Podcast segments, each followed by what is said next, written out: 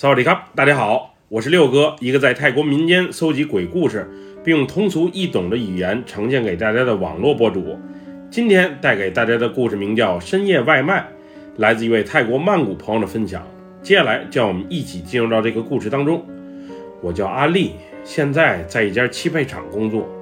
我所讲的这件事儿发生在六年前，当时我在曼谷的一家技校读书，因为家庭条件不佳，那时的我。边读书边打工，因为没啥特殊技能，再加上年龄小，所以可选择打零工的种类也不是很多。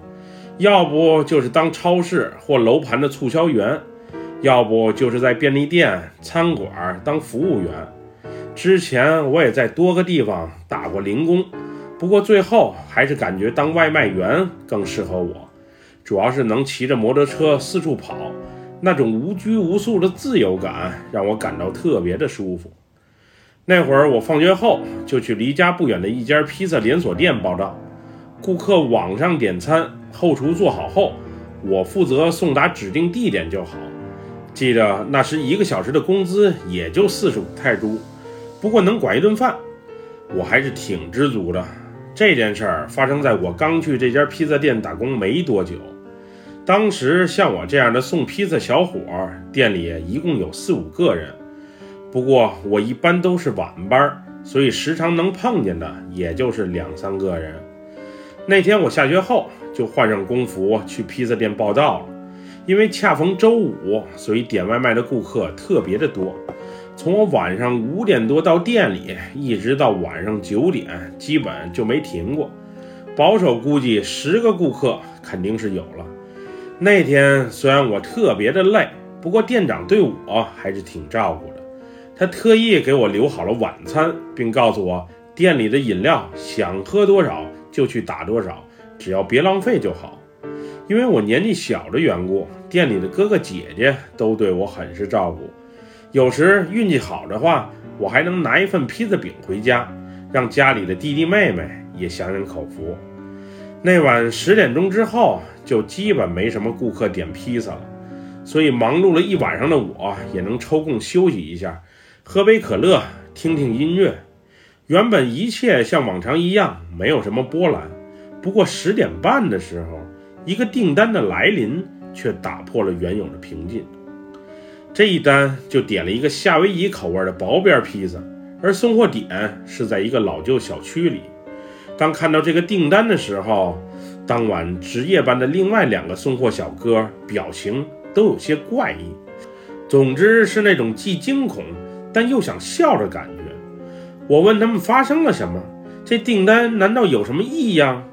他俩什么也没多说，而是相视一笑，让我去送这个单子。当时我觉得有些奇怪，于是追问了一句。我怎么看你俩的表情不对劲儿啊？按理说这个订单所在的区域不应该我送啊，你们为啥不自己去送？你是新来的，让你送这个订单，主要是想让你熟悉熟悉这个区域。再说了，这个订单是个大美女下的，你去送货肯定会有意想不到的收获。说完之后，俩人扑哧一下大笑了起来。虽然我有些犯懒，不过两位哥哥都让我去送这单。再说还有美女看，那就去呗。反正在店里待着也挺无聊，还不如出门吹吹风。因为夏威夷披萨是我们店里的畅销款，现货常备的，所以订单刚下没多久，我就拿着餐出门了。送货的这个老旧小区，我虽然知道，但是没进去过。据说里面很大。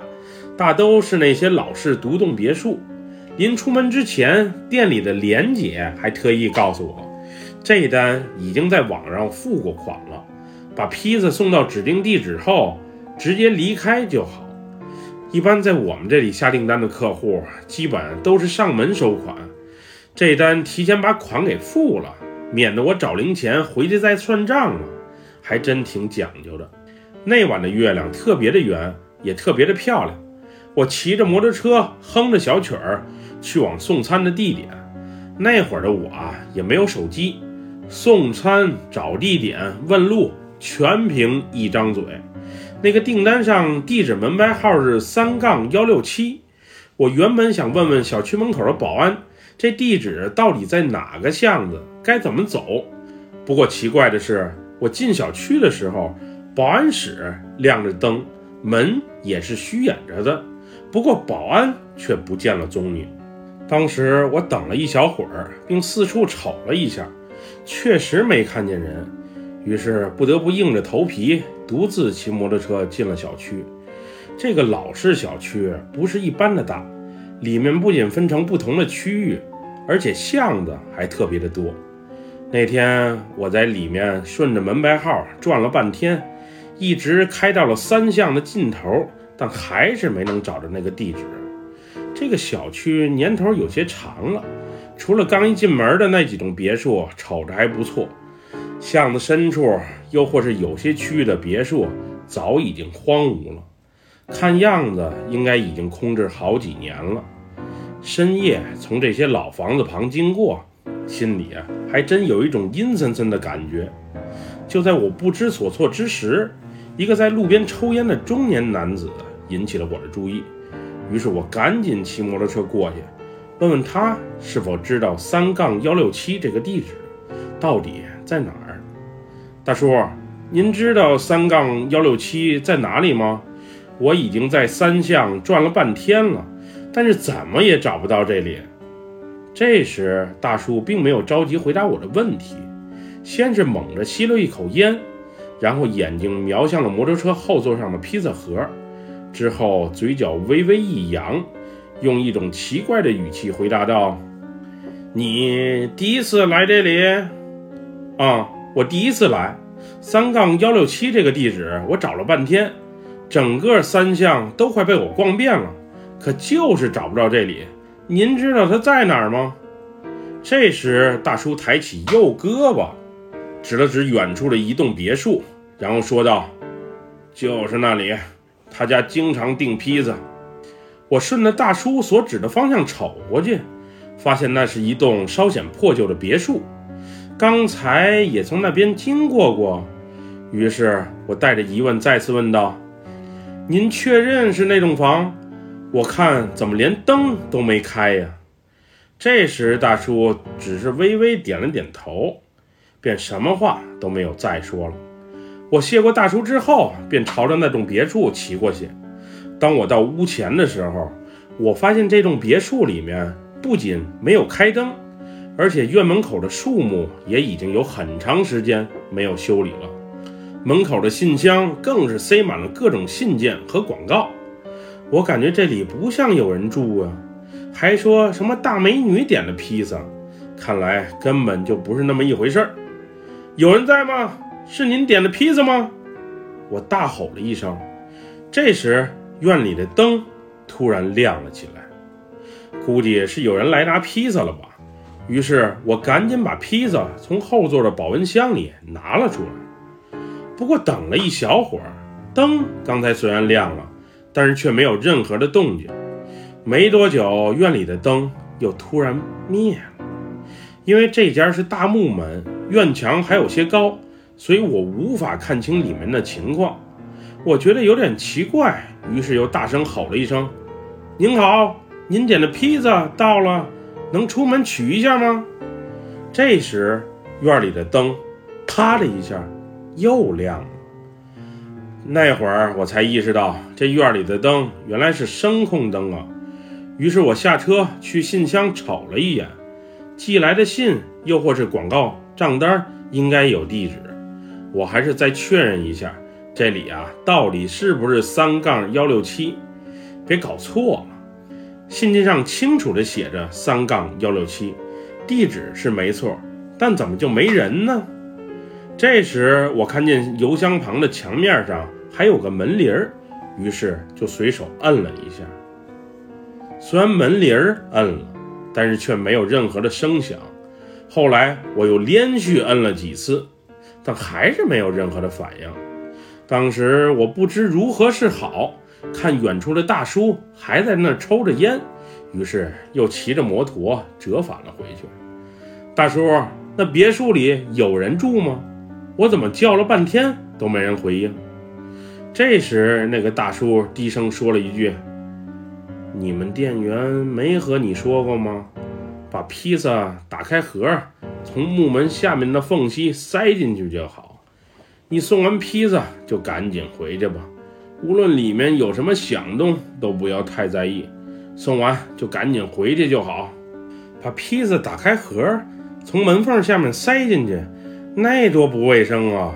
到时我怕被投诉。”你放心，没人会给差评的。大晚上的，你也别问那么多了。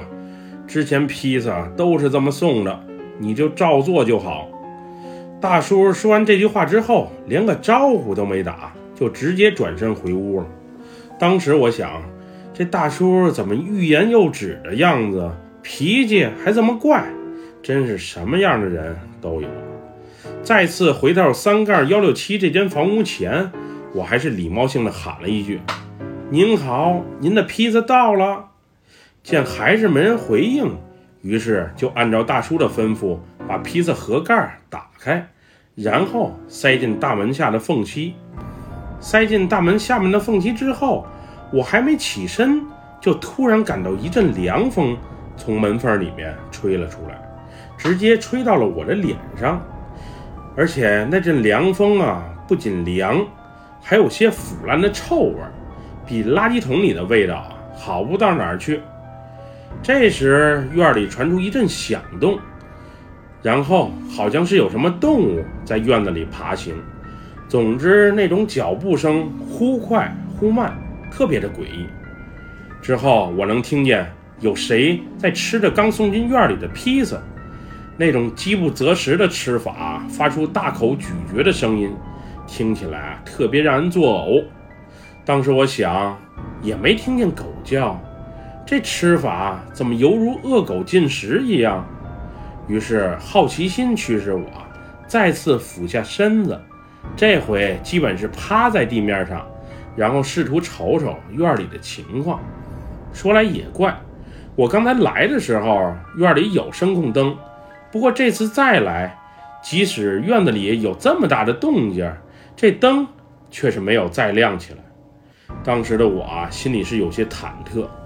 我是又希望院子里的灯能亮起来，好让我看清到底是谁在吃披萨；我是又怕灯啊亮起来的时候，我趴在院外从门缝里往里面瞅的举动被人发现。不过这回声控灯啊始终都没亮起来。我从大门底下的缝隙朝里面瞅的时候，因为光线有限啊，我只能隐约瞅见院子里的情况。就在这时，一道黑影儿迅速从我眼前闪过，原本咀嚼披萨饼的声音突然在这一刻沉寂了下来。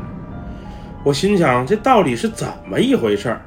刚要扭头瞅瞅院子里其他角落的情况，这时。一个咬着半沿披萨饼的面庞，突然出现在了门的另外一侧。这是一张苍白的脸，准确的说是面无血色的脸，眼睛还瞪得大大的，别提多吓人了。日本恐怖剧《咒怨》，估计有朋友看过。刹那间，闪现在我面前的这张脸，就和电影里的那个鬼孩子差不多。当时我是实在想不出这个男孩是以何种姿势突然出现在我的面前。总之，我就看见一张大脸，胳膊腿儿都没瞅见。难道他身子是吸附在大门上，又或是他只有一个脑袋？看到这一幕的我，腿脚已经吓软了。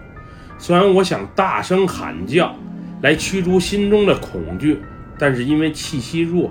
已经喊不出来了。之后，我踉踉跄跄地跑回摩托车上，然后迅速离开了这里。一路上，我满脑子都是刚才突然出现在我面前的那张苍白的脸。那张脸啊，像是一个少年的脸，也就是十四五岁左右的样子。他到底是人还是鬼？为什么以那种奇怪的姿势吃着披萨？这披萨难道是他自己点的？总之，那时的我满脑子里都是问号。当时我只想迅速回到店里冷静一下，问清到底是什么情况。那天我骑在摩托车上，精神有些恍惚，除了脑海中浮现那个少年的画面，耳边还时不时的听到“披萨真好吃，披萨真好吃”的回音。那会儿我也不知道自己啊是魔障了，还是产生了幻觉，又或者这个声音真实存在。我隐约感觉到我摩托车后座上貌似是有人。于是我下意识地回了一下头，没想到那个满脸苍白的少年此时竟坐在我的身后，并且扭着头冲着我笑。之后的事儿我就记不住了。总之，当我再次恢复意识的时候，自己正躺在医院的病床上，而我身边除了老妈外，还有店里的几名同事。据说那晚我过路口的时候，因为闯红灯。而被一辆皮卡车给撞到了，不仅轻微脑震荡，身上还擦破了不少皮儿。不过好在没有骨折，脑袋里也没积血。我一醒来，那个少年的脸就再次浮现在我的脑海中，仿佛无法抹去。于是我支开老妈后，向身边的同事，也就是那天让我送披萨的其中一个小哥，追问到底是怎么一回事儿。之后，他面带歉意地回答道：“你去那栋别墅的时候，看见了什么奇怪的东西了吧？”“对呀，你怎么知道的？难道你们也见过？”“嗯，我们也都见过。那栋别墅里有鬼，我们之前也都被店里的前辈捉弄过，被骗去那栋别墅。不过这次害得你出车祸，真的是太不好意思了。”我第一次给那家送披萨的时候，敲了半天的门都没人开，之后等了许久，一个冰冷的声音才从里面传出来。他告诉我，把披萨盒盖子打开，从门缝里塞进来。当时我觉得奇怪，但还是照做了。之后我也从门缝里偷看，到底是什么情况？只见一个人背着身蹲在地上啃食着披萨。那奇怪的姿势也给我吓了一跳。后来前辈们告诉我，我看见的根本就不是活人，而是一个真实的鬼。听完同志这么一说，再回想到昨天我所见到的画面，难道我真的被鬼给捉弄了？那这个披萨又是谁点的呢？又是谁付款的呢？鬼不会自己点披萨吧？我半信半疑地追问道。我之前也对这事儿持怀疑态度，后来一个在这里上班多年的前辈告诉我，那家人啊很早以前就喜欢从店里订披萨，不过后来那家人的孩子出意外在屋子里死了，具体怎么死的我们也不知道。总之那孩子死后屋内就总闹鬼，最后他父母也搬了出去，但是每逢鬼节，又或是什么特殊的日子。他父母还是会点披萨送到别墅里，估计那孩子生前喜欢吃披萨吧。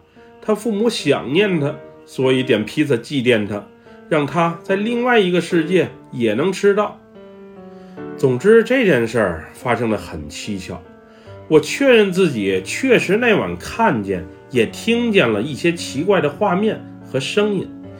那男孩为啥会突然出现在我的摩托车后座上？他到底想干嘛？死人的鬼魂怎么还能吃披萨？我的脑海里充满了无数的疑问。